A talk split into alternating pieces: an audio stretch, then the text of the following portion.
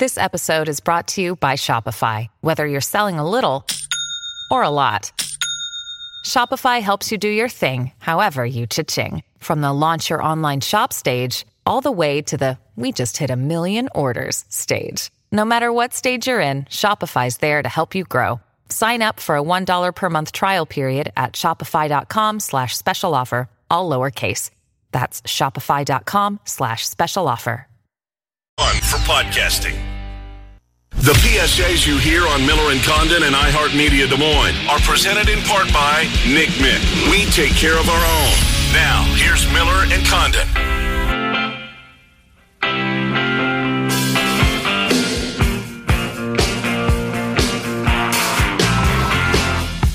Hi, Miller and Condon, 11 o'clock hour, Des Moines Sports Station, 1460 KXNO, 106.3 FM. Any moment, Governor Kim Reynolds, daily press conference, bottom of the hour. We'll hear from our friend David Kaplan. We uh, recorded, uh, as we do every Wednesday, we record Cappy about 8.30. Uh, it's a good piece today, uh, obviously with The Last Dance and uh, Cappy reliving it, as, um, as all of us are. Um, so Cappy coming up at 11:30. I think you will enjoy that. All right, momentarily we will get to the governor. Channel 13 is joined. Here's Kim Reynolds. Numbers. Today we had 100 107 new positive cases for a total of 3,748 positive cases. We had no new counties, so we have a total of 84 counties. 522 negative cases today for a total of 24,496 negative tests. The State Hygienic Lab has 6,248 tests available. We have had 100 and uh, excuse me 1,428 Iowans recovered for a recovery rate of 38 percent, and we have had an additional seven deaths for a total of 90 deaths in the state of Iowa, and 51 percent of those deaths are in, um, are among residents of long-term care facilities. Across the RMCC regions yesterday, there were 272 COVID 19 patients hospitalized. 70 were admitted in the last 24 hours. 92 patients are being treated in ICUs, and 57 are on ventilators. Also, in hospitals across the state, there are 4,082 inpatient beds, 547 ICU beds, and 689 ventilators that are available for patient care. Today, the Department of Public Health has also confirmed another long term care facility outbreak at St. Francis Manor in Poweshiek County, and this does bring the total uh, number of long term care facility outbreaks to 11. Yesterday, at yesterday's press conference, I announced the launch of Test Iowa, and it's a statewide initiative to assess the health of Iowans, increase testing for um, COVID 19, and really track the virus activity so that we can mitigate and manage it and start getting life back to normal. Iowa's response to this opportunity has been incredible. In the first 24 hours alone, more than 80,000 Iowans completed the online assessment and more than 250 scheduled an appointment. We had 631 social media mentions of the hashtag Test Iowa Challenge with a reach of over 18.8 million. Iowans are engaged and they're excited. So we want to keep the momentum going. And you can help by going to testiowa.com and taking the assessment. It's really the first step to understanding more about the virus activity in Iowa. Again, what we can do to mitigate and start to manage it so that we can uh, open businesses back up, get life back to normal, but do it in a very safe and responsible manner. Our first drive through testing site opens on Saturday at the uh, Iowa Event Center, the North parking lot in downtown Des Moines and we're identifying locations now for additional sites in other communities across the state. We want to reach as many Iowans as possible, and at this time, um, so at this time, Test Iowa is being prioritized for those who currently have symptoms, um, have interacted with someone who have already tested positive, or have recently visited places where COVID 19 is more widespread. So if you work in healthcare, law enforcement, manufacturing, or other essential services, please complete the assessment. It is critical for all Iowans uh, that you stay healthy and well. And this again will help us kind of understand the scope and spread of the virus and help make see if our workforce um, have symptoms. We can get them the test and, and get them uh, back online. So uh, we would encourage our, our first responders and healthcare workers uh, and essential workers take the test. If you don't qualify for testing after completing the assessment the first time, that doesn't mean that you won't qualify later. So if you develop mild symptoms or you begin feeling ill or if you become aware that someone that you've been in contact with has had COVID 19, then take the assessment again. So this is really a way to manage your health care um, through the uh, Assessment and Test Iowa app. Um, your health can change day to day, and there's no limit to how many times you can complete the assessment. But the assessment, it's not a replacement for your health care provider. So just remember that if you are sick and you need medical attention, you need to call your, your doctor. So be sure and follow through what we've been telling you to do. And this is just another tool to help us uh, mitigate and manage the spread. As you are aware, the Department of Public Health is closely monitoring our long-term care facilities and communities with increasing increasing virus activity or confirmed outbreaks, and they really have from the very beginning um, taking have been taking proactive measures to protect staff as well as residents. So today, the Department of Public Health is sending a long term care facility strike team to Tama County where increased virus activity uh, is in the area. And it could in, uh, increase the risk risk of exposure to residents in surrounding communities. So, by proactively conducting surveillance testing of long term care facility employees in the area, we do have the opportunity again to isolate and identify positive cases early and potentially prevent exposing additional vulnerable residents. The team of nurses, with the support of the Iowa National Guard, will conduct um, diagnostic and s- serologic um, testing for all staff members of the long term care facilities uh, in the area. I've asked Sarah Reisetter from the Department of Public Health to provide more information about this important effort. Sarah? Thank you, Governor Reynolds, and thank you to Director Garcia and her staff at DHS, as well as to Adjunct General, Adjunct General and the National Guard for all of your support in assisting the Department of Public Health with this effort. There are still a lot of things that we don't know about this virus, but one thing we do know is that it spreads quickly and efficiently in settings where people work and live in close proximity to each other. As we mentioned last week, we have been developing plans for long term care facility testing strike teams. The goal of these teams is to provide support for long term care facilities and their staff and to prevent the spread of the virus in order to protect the people who live and work in these facilities. As we've seen in Iowa and other states, despite best efforts to prevent the spread of the virus after it's detected, devastating consequences can occur if it's detected too late. We want to do everything we can to prevent those tragedies from happening. Our department and local public health agencies have been working with the long term care facilities throughout our state for months now to prevent the virus from entering these facilities where some of our most vulnerable Iowans live. We are taking the next step today by sending a long term care facility testing strike team to Tama County, where we have seen positive COVID 19 case counts increasing. The goal of this long term care facility strike team is to offer COVID 19 testing to employees of long term care facilities in Tama County, some of the many heroes on our front lines.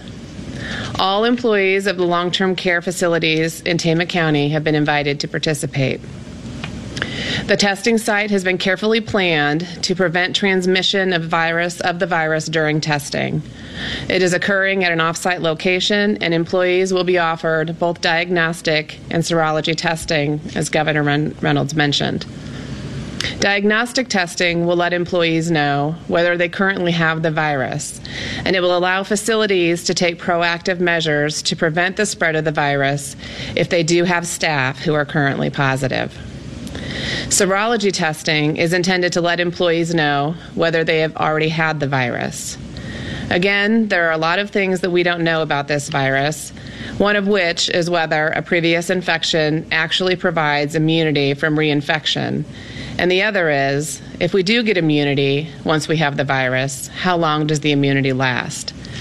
The serology testing will help us learn more about how many people have already been infected and either were asymptomatic and did not know they had contracted the virus, or who experienced mild illness and were able to recover. The long term care testing strike team operation in Tama County will be happening today and tomorrow. The National Guard will be providing logistical support for the testing event, and the Department of Human Services nurses will be conducting the testing. The National Guard will also be assisting in transporting supplies to the State Hygienic Laboratory. Supplies and samples, sorry. The operation will occur today from 1 p.m. till 8 p.m. and tomorrow from 7 a.m. until 5 p.m. Again, all employees will be given the option of diagnostic and or serology testing.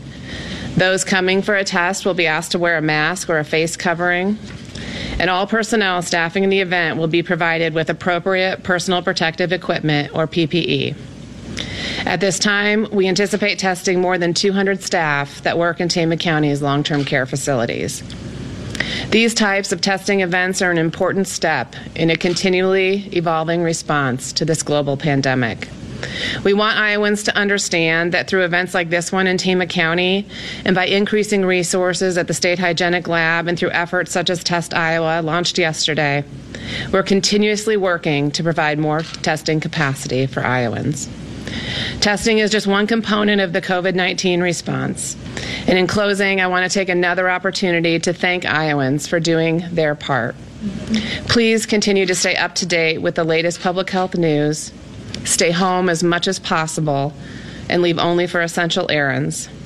And if you do need to leave your home, please practice responsible social distancing. Thank you. Now I'll turn it back to you, Governor.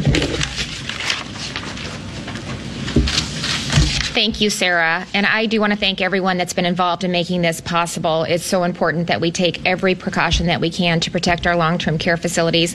I also want to um, thank Homeland Security Emergency and Management. Their EMAs are on the front line and a big part of this testing as well. So they're helping coordinate a lot of the interaction that's taking place at these sites and will be very, very instrumental moving forward too. So I inadvertently left them out and I didn't mean to because they've been very integral uh, in, in being a part of this.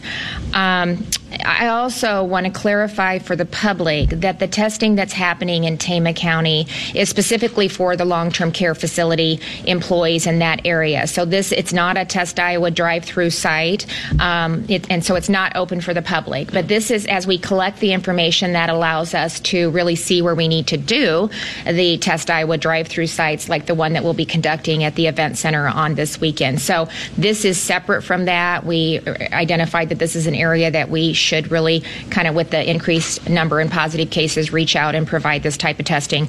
Um, they're doing it through somewhat of an appointment basis, so we've been very um, systematic on how we're um, having the individuals, the, the, the staff, and their family come through and do the testing. So again, if you're interested in being tested for COVID-19, go to testiowa.com for more information and complete the assessment. And as you've seen in recent days, the more tests we conduct, the more positive cases that we're going to identify. It's just the way that it's going to be, especially as we're doing some of these large, large testing events at some of the processing plants. So as our numbers have grown over the last week, so has the concern among Iowans. But I want to challenge that a, a little bit today. We've known for several weeks that substantial spread was occurring across the state, and we've taken significant mitigation measures to slow it because we knew it wasn't possible to stop it. So COVID-19, it's it is a part of our life, and we must learn how to live with it until a vaccine uh, is available. The more we know through increased testing and contact tracing, the better that we can really target our response and mitigation efforts um, through comprehensive ways to manage the spread of the virus with speed and accuracy. And really, again, I want to just reiterate, begin to get life back to, to normal. So we're getting closer every day, but we aren't quite there yet. So we expect our numbers, and you're going to see that continue to increase over the next several days, uh, especially as test. Uh, um, Iowa sites open and more Iowans are tested. But that really is a part of the narrative that we need to know, especially as we start talking about drilling down extra, you know, working with areas that are potentially hotspots, and as we look to open up other areas um, of the state. So, uh, as as Sarah said, we need to stay focused, continue to do your part, and together uh, we we will get through this, and we're going to be able to start opening Iowa back up. So, with that, we'll go ahead and take questions. Testing questions. Uh, yesterday, the Polk County Emergency Management Group met, and they're saying that the Tyson plant in Perry is not doing surveillance testing. Do you have any information on that? Will you ask them to do that? Are they doing that? You know? So I, I think they've, I don't know if they haven't done surveillance testing at the site. I think they've made their employees aware of where they can go to get tested. Um, we are working, we'll be working with the Tyson plant in Waterloo, and we, we will be testing uh, all of their employees there. I think they're anticipating starting that on Friday. So we are going to be testing those empl- their employees, and this is something that we can make available to different uh, facilities. There's different ways ways that they can do that. You know, they can go through their local healthcare providers and just make sure that the employees know that that's an option. But we can work with different uh, processing facilities across the state to be a partner in helping them do some surveillance testing on their employees as part of their mitigation efforts and to keep the processing plants up and going. And we're also getting questions from viewers about they've done the assessment, they've gotten permission to do a test, yeah. but the times are all taken up for this first test on Saturday, the site, the yeah. appointment time. Yep. They're wondering when then would how is that going to work? So we'll follow up. This is evolving. So this will be our first go at it. So we're going to learn a lot with both of these uh, testing test sites that we're implementing today and Saturday. Saturday is the first test Iowa drive-through site. So, uh, but we will be following up uh, with them and be and we will be scheduling them a time, and we'll be doing that as you know sooner rather than later. So, we, we just want to make sure that we can manage the people that are coming through. I think we're at you know 232 some 242 is the numbers that we're at right now. And so as i've said earlier i mean we'll have the capacity to significantly increase that once we start to um, you know get the system once we beca- this becomes operational and with the Test Iowa um, assessment, obviously you need a computer. Um, it also calls for a cell phone and an email address. Um, how are you reaching Iowans who maybe don't have access to one or all of those things? Yeah, so if you don't have internet access right now, you can either go to 211 or you can call our office at 515 281 5211. Or always remember that if you're feeling having symptoms and you're not feeling well, call your doctor or, you know, and, and walk, you know, walk through with them the assessment and then they can help facilitate testing as well. So all of the above are areas that they can uh, outreach and hopefully complete um, not only an assessment, but if they are symptomatic, then have the opportunity to do the testing. And you know we're, we will continue to you know that will continue to evolve. But right now, those are three ways that they can complete that. And the Test Iowa assessment, like in normal times, it, it feels invasive. Not to put too fine of a point on it, like how do you reach Iowans who maybe don't trust getting that level of information to the government? Well, we, you know, we talked a lot yesterday about the security, and we own the data. Um, it's uh, secured by Qualtrics that has, um, uh, they are have the um, what do I want to say? The security at the highest standards. That's what I'm trying to say. ISO ISO 2700 certification. It's protected by HIPAA. We own the data. Public health are the ones that will be reviewing it. But you know, we've put all kinds of protective measures in place to ensure and assure Iowans that the information that they're providing um, is protected and will not be shared. And really, you know, it's as they said yesterday on the call, there, there's really a processing company. So we're taking that data, we're aggregating it and then utilizing it to set up test sites to be able to make sure that we have sufficient PPE to identify early on if we're starting to see a cluster or a significant hotspot so we can get in there and see what it's attributed to.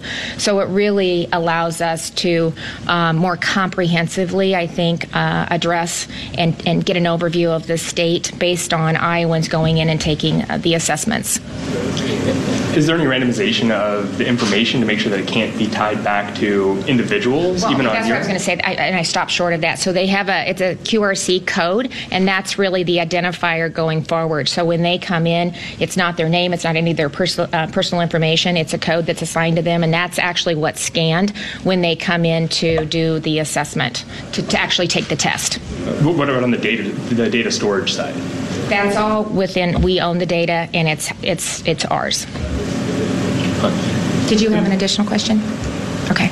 And then to uh, the long-term care strike force. yeah. Um, when will we know the results for those tests that are happening today and tomorrow? And will that information be made public, segmented out, like you've been doing for the um, Yeah. meat processing facilities? I assume, but it'll be 24 hours. I think approximately. Yeah, so the, the because the samples will be taken today and tomorrow, they'll be going to the state hygienic lab, and so um, you know how many they can run just kind of depends on how many samples they get in. We know we heard on the call with Dr. Pentella this morning that their samples really do ramp up on Thursdays and Fridays. So usually it takes 24 to 48 hours for us to get um, those results, and then um, we'll you know certainly talk about the reporting piece of it um, and provide as much information as we can. All right, we're going to go to Rod um, over the Gazette. Go ahead, Rod. Yes, thank you, Governor. Um, do your metrics still indicate Iowa's peak will occur by next week, or have you revised projections? And if so, how will that affect the uh, April 30 deadline for your current uh, emergency orders to expire? And have some regions outside the eight counties considered hotspots with 70% of the positive cases already moved into the 14-day window recommended under the President's Open Up America phased plan? So uh, we're going to continue to base our decisions based on data. That's what we've done all along. But with the information that we're gathering and with a lot of the mitigation efforts that we've put in place and Iowans really doing their part in responding, we are right now able to really kind of target where some of the hot spots are and what we're seeing happening with, you know, long-term care facilities and then some of our processing plants. And so we're testing so we understand what the scope um, is in areas where those are located. But there are a whole lot of other areas of the state that are doing really, really well. And so we'll be able to look at the data from a statewide perspective, from a regional perspective, from a county perspective, right down to a community and a zip code. And so by being able to really um, look at the data and, and apply the metrics at that level, uh, we can start to, when we, we, we can take a look at starting to open up uh, different areas of the state. And so that's what we're working on. Our team is going to be working on that today.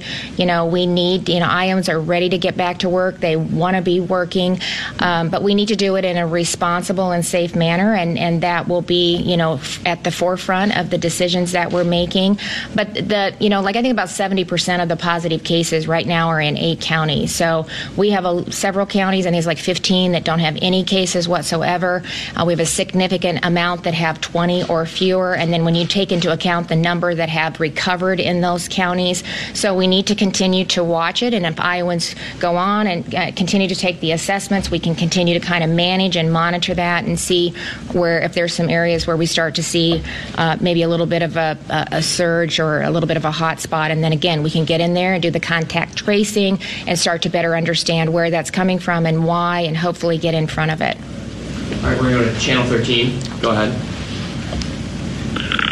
Good morning, Governor. We had had some questions from some people about the testiowa.com website. One of the series of questions ask about potential allergies a person may have, and on there is included that uh, that anti-malaria drug that the president's been pushing. That that study yesterday said may actually not be helpful. Do you know why the allergies would be included in that questionnaire? That's pro- I don't know if you know the answer to that. That's probably I know Dr. Pedati reviewed some of the questions that was already being utilized, the assessment that was being utilized in Utah, and then we were able to kind of ad- adapt some of the questions uh, to make it. Uh, fit Iowa, so I know she was involved in that process, but I personally don't know why that was on unless you do, Sarah.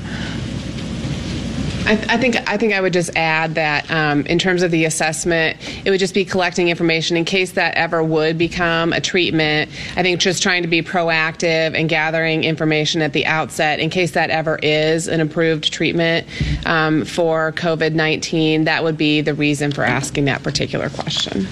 And to follow up on that, um, in the contract itself, it lists the use of hydro hydroxychloroquine and chloroquine as an optional consideration. Is that being actively considered by the state to allow that use? No, not right now, but I think that's a really good point. But that's how we can use this assessment in so many ways to be proactive as we're working with Iowans and they're managing their own health and talking about, you know, as they take the assessment. That's that's a great opportunity to be proactive and to be ready because they are running clinical. South Dakota is doing a statewide clinical with it as well as other areas of the state. So once that information comes in, if it is approved this would allow us to move in that direction. But right now, we're not. I'm not necessarily looking at that.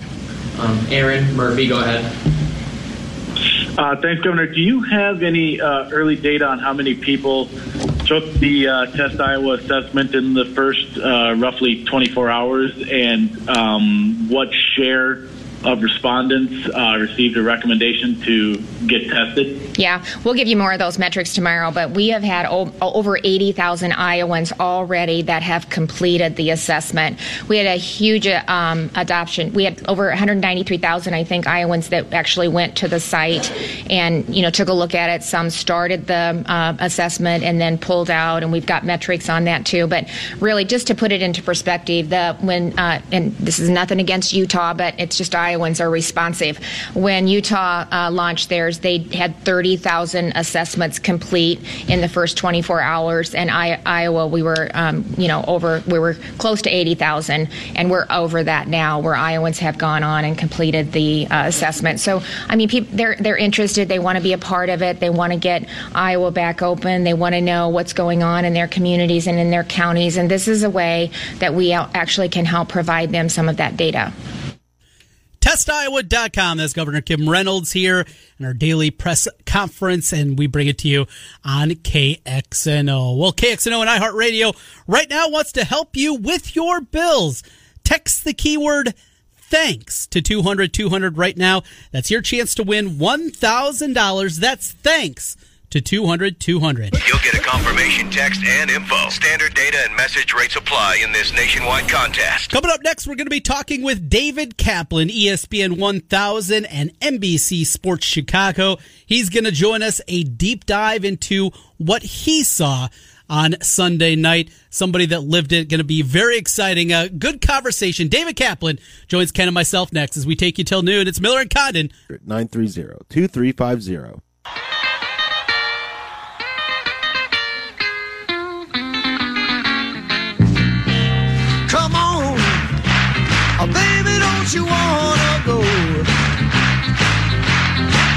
Come on, oh, baby, don't you wanna go? Back to that same old place. All right, welcome back. Our final segment here on a Wednesday. It's Miller and Condon, Des Moines Sports Station, 1460 KXNO, 106.3 FM. Let's head to Chicago. He's David Kaplan. If you recall, Cappy broke the story that Scottie Pippen was on the trade uh, block uh, way back. Uh, we're going to do that. Obviously, a lot to get to with Cap. Centurion Stone of Iowa sponsors it. Cap, Trent, and Ken, thanks for coming on. I'm guessing that uh, you know, most sports talk radio in Chicago had a field day the last couple of days uh, after episodes one and two of The Last Dance uh, aired on ESPN. I'm assuming that it kept you guys busy. Yeah, oh my God, it's great to be with you guys. I hope everyone in the listening area is safe and healthy and all of that. Uh, yeah, it's been, you know, like I said to my guys, Danny and Chris, who are my producers, and then they also chime in on the show, that when all this started, I said, guys, when Mitchell Trubisky throws four interceptions, or they pass on Patrick Mahomes, or Trubisky has a big game, or Derrick Rose comes back to Chicago, it's stealing what we do. We just turn on the mics and let's go, and everything's yeah. built in. I could literally show up at 8:55, do the tease, get on the air, and have no issues putting a three, four, five, six hour radio show together. Easy.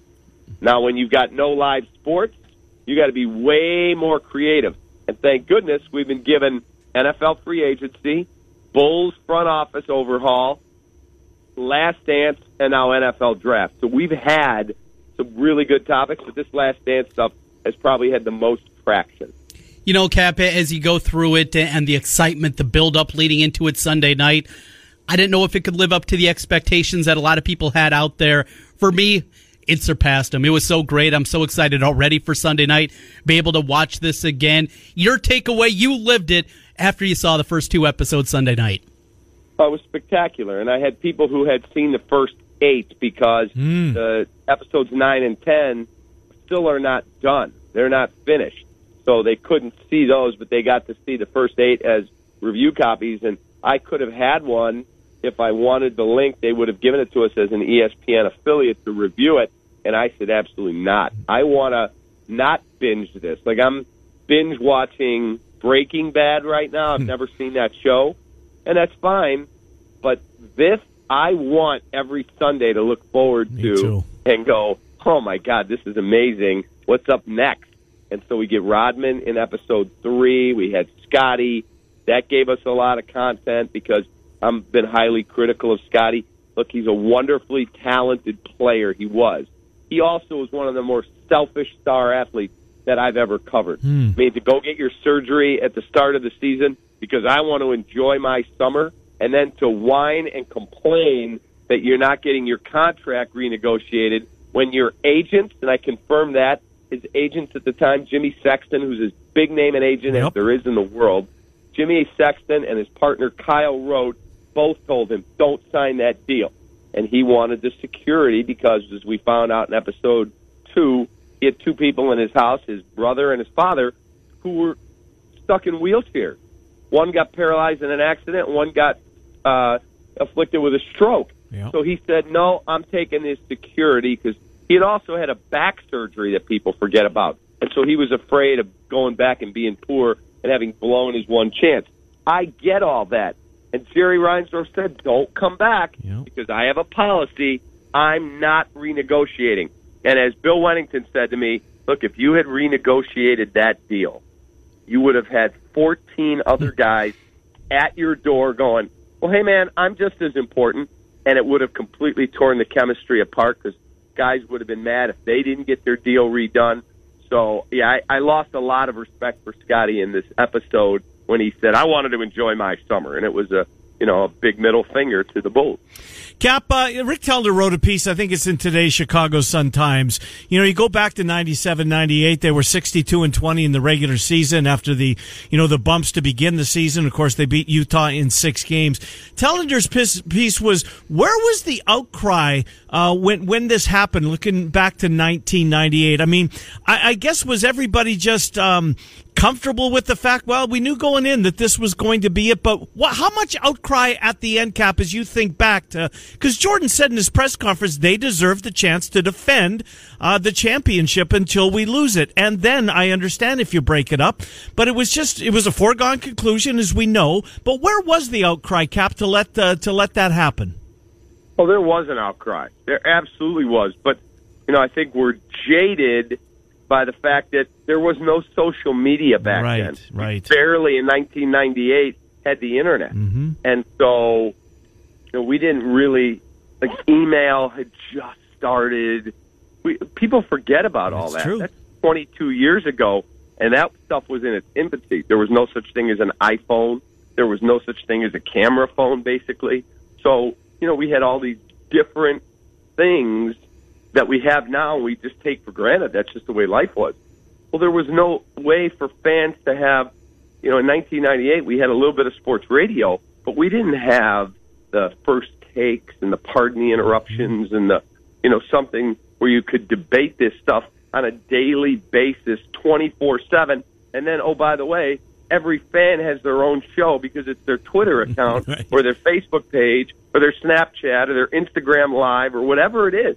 So that's why the outrage didn't seem as big then as it would be today, but there was plenty of outrage. Cappy, you're as deep as anybody into this, and you were living it, as I mentioned a little bit earlier. What did you find, though, that you didn't know? Was there anything new information for you, or even maybe even jogging your memory? Yeah, absolutely. I had no clue that Tim Floyd had been actually offered to come coach the Bulls in 1990 after the 95-96 season. That stunned me. I never heard that, and I was around. I mean, to 22 years later, find out. Wait a minute. Wait, what did you say? That he met with you in Seattle? That one shocked me. So, you know, there were that was one. I remember Scottie getting his, his surgery, but I never had heard him blatantly out and out say, "I want to enjoy my summer." And so, big middle finger to the Chicago Bulls for not renegotiating my deal. And then I went back and did some research, and it was. Did you realize that in September of 1995, the lockout ended, and we played a shorter season, I, I believe a shorter training camp, but a regular season. And in September of 95, they announced that the new six year collective bargaining agreement, which Michael and Scottie both voted against, but their brethren ratified it, forbid renegotiating of any NBA contract for the next six years. So he couldn't have had his contract renegotiated. Could he have a couple years earlier? Yes, he could have, but they had taken the money that they had gotten on their cap for Scottie for uh, Toni Kukoc. He didn't come over. Toni did not come over when they drafted him in the '89 draft, and so they took that extra money and rather than lose it, they gave it to Scottie. So he was making actually more money the first two years. So he didn't complain as vociferously. And then they got a year out from knowing a lockout's coming, so they're like, "We're not renegotiating. We don't know what the new CBA is." And then the new CBA comes, and guess what? We can't renegotiate. So I thought Scottie came off poorly in this. Cap, were you were you aware? You know, speaking of Scottie, were you aware of the animosity between, well, certainly Pippen and, and Jordan to a uh, to a great extent uh, when they wouldn't let him play when he was coming back off his injury in his second year until he got to the playoffs and then he went crazy. Uh, but were you were, were you aware of the animosity between Jerry Krause and some of the stars on those Bulls teams? Yeah, hundred percent. First of all, I don't know if you guys know this, but November of '86, November '86. So I had just left college coaching, and I'm running my college scouting service, and I come home uh, one afternoon. This late November, season's just getting ready to start, and I get a phone message. And we didn't have voicemail back then; we had recorders. Came in, my recorder light's flashing, and it is. David, this is Jerry Krause of the Chicago Bulls. Please give me a call at blah, blah, blah. Well, I have a dear friend, my buddy Dave Abrams, who does a spot on Jerry Krause impersonation. And he was the general manager of the Rockford Lightning in the CBA at that time. Well, Dave would call me literally seven days a week, every morning, and leave me this message David, this is Jerry Krause. And I would always laugh. Well, I come home and I get the same freaking message, and I call him. I go, dude, okay, your jokes run stale. He's like, I don't know what you're talking about. I'm like, your stupid Jerry Krause impression. He said, dude, I didn't call you. I'm in the middle of a meeting. I came out to take your call. That was not me. So now I'm like, what? I call the number. Secretary says, Jerry Krause's office. I said, um, I think I have a message here to call Jerry back. My name's David Kaplan. Yep, he's been waiting for your call. I'm like, oh, God. So he says, hey, um, I hear that you were a college coach and that you have a good work ethic. I'd like to have you come down tomorrow and meet with me. So I go in, I meet with him, and he hires me as a scout for the Bulls for zero money. He said, Okay, I'm going to give you this entire basketball season to prove your worth to me. Not going to pay you, but we'll pay any expenses if we have you travel, but no salary. I want to see how hard you work. So First guy I go see is George Ivory, the leading scorer in the country for Mississippi Valley State because he was playing at Chicago State. He couldn't play at all. But that was my first report. Now he has me seeing college guys around the Midwest. He has me going to the stadium and evaluating every guy on the Bulls roster and what are they doing technically? Does that work? Does that not? Now evaluate the teams that are coming in and give me reports on their personal. Like I'm working my tail off. Then he has me go in 87 June to the pre-draft camp. And he said, and he was as secret of a guy as they made. He said, okay, I want you to watch number 58 at this pre-draft camp. Number 58, do not tell anyone who you're watching. And so if any of the other scouts bump into you, who you like here? You're not to mention his name. Am I clear? I'm like, yeah, I got it. I go watch this guy. I'm like, that guy's really good. We have our staff meeting that afternoon, and he grabs me and goes, "What'd you think?" I said, "That kid's really athletic, really good." He said, "Yeah, I think we can steal him in the third round."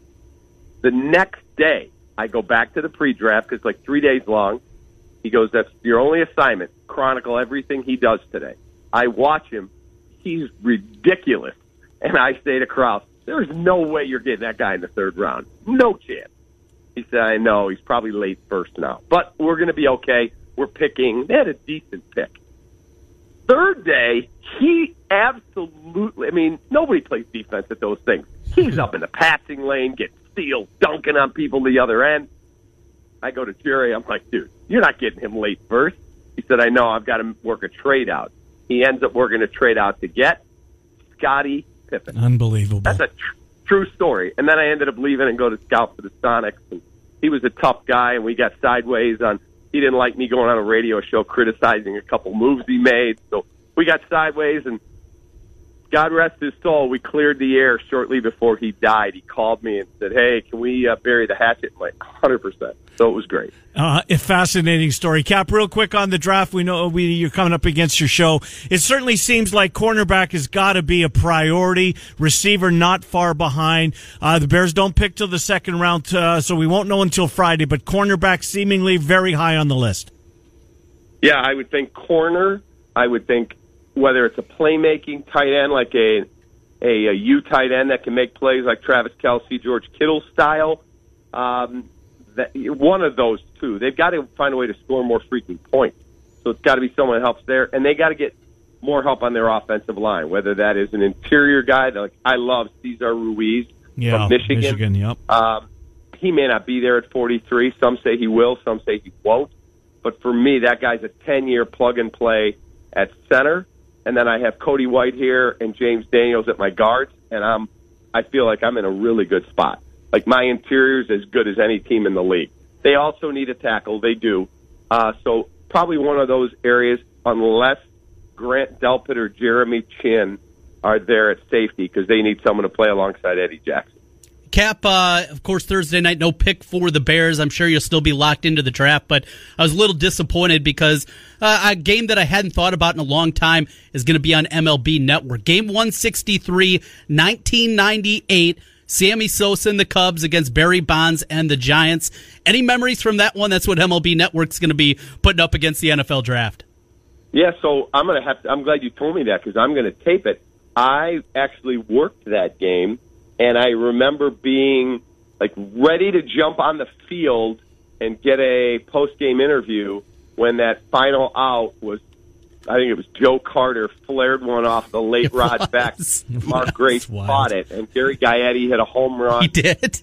Give the Cubs the lead. Like and Steve Trachsel, people forget Steve Trachsel threw seven no hit innings in that game. Uh huh. Seven. So I can't wait to tape that and get a chance to watch it. Uh, yeah, I vividly memory. remember that game. That's awesome. Cap, great stuff. Look forward to talking to you next week. Thank you, pal. Stay safe and healthy. You do the same. David Kaplan joining us. Thank you, Capper. Good to talk to you. Uh, Centurion Stone of Iowa makes it possible. What a memory. That, that's incredible. That is amazing. You didn't, you didn't let him know that you were going to bring up at that all. game. No, I, I had uh, I was looking for some Cubs news, and then that popped up on one of my feeds that that game is going to be playing Thursday night. So knowing I was going to ask him the question, I looked at the box score, and he's just eh, rattling off every single thing that happened in that game. That uh, you were probably big into that Cubs season, I would guess. Yeah, for sure. For sure. The 98 Did a lot of baseball, for sure. So that was my freshman year, 98, 90, going into 99, my freshman year at Iowa. Mm-hmm. And growing up in Osage in North Iowa, it was 85% Twins fans probably up there, something in that realm. There were a few Cubs fans, maybe a little bit, maybe 75. And it'd either be some Braves fans because of TBS, Cubs fans, and then a, just a smattering of other. And then I moved to Iowa City and Oh, the Cubs fans. Oh, I never seen anything like it. So Mm-hmm. because of that, I didn't want that Cubs team to win because I was annoyed by all the suburbs kids out there wearing the Cubs hats and being annoying when we go out to the bars. So that Cubs team, though, boy, you look at just the way the season came together. You look at the roster of 1990. It's not a wow roster, but they just played so incredibly well that season. Get in now; they get swept in the first round by the Braves. I remember that one vividly. But uh, certainly a, a, really fun season, a good memory. And I'm going to be like Cap, going to put that one on the DVR to save here in the coming weeks. Want to go back and watch some baseball from 1998? I, I had no idea, Trent. I, I don't remember the game. I don't remember the circumstances, but boy, Cappy did. We started to say Centurion Stone of Iowa uh, makes this possible. Centurion Stone of Iowa. Sadly, the showroom, as you can imagine, is closed. It's really spectacular, but. Uh, if you're looking for manufactured or natural stone, look, the website is really good. You'll be able to do your business there. Natural stone to accent or update your exterior interior project any size. Centurion Stone of Iowa with a variety of styles, patterns, and colors, over 200 of them. CenturionStoneOfIowa.com, CenturionStoneOfIowa.com. They present Cappy, on a weekly basis. Well, this is going to be appointment uh, well, I think Cappy is every week, but just mm-hmm. listening to him relive um, the Last Dance is, is, terrific. Bobby Hansen, by the way, who's part of uh, one of those early teams, uh, the Bulls championship teams, he's going to join us at the conclusion of the series. Oh, great! Yeah, that'll so be awesome. the Monday, or hopefully the Monday, if his schedule allows, uh, he will jump on and he'll uh, recap uh, the entire five weeks, ten episodes, and I look forward to Bobby Hansen discussing that. All right, so the Bears. I, I mean, it, it, Trent. It seems like cornerback is where they're zeroing in. Mm-hmm. They, they need a tight end. They need a receiver. Um, offensive line, I guess There's no way Ruiz is going to be. I would be shocked if Ruiz is there at what 43. You're right. Yeah, he's a he's a really good player, and a lot of teams I think are targeting him at the back end of the first round. A center from Michigan, he can anchor that line for, you know, 8, 10, 12 years, or an offensive line, whether he stays in one place or not. But uh, I don't think he'll be there. Uh, Grant Delpit from LSU was a kid who, when the first mock drafts came out, I remembered vividly.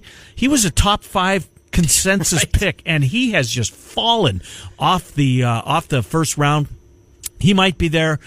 Uh, you know, another kid from Utah, one of the cornerbacks, Johnson, who was hurt. I, I read a piece on him yesterday Javon on one of the Bear John, sites. He's a good player, and this was a good Utah defense, but he got hurt at the end of last year. And if he wouldn't have, uh, he's certainly in the conversation along with Henderson from Florida. I think is the second best corner in the draft, but injury's going to make him, uh, you know, sa- slide. I would assume those got to be the directions. I think so. You know, I was yesterday kind of digging in a little bit deeper and.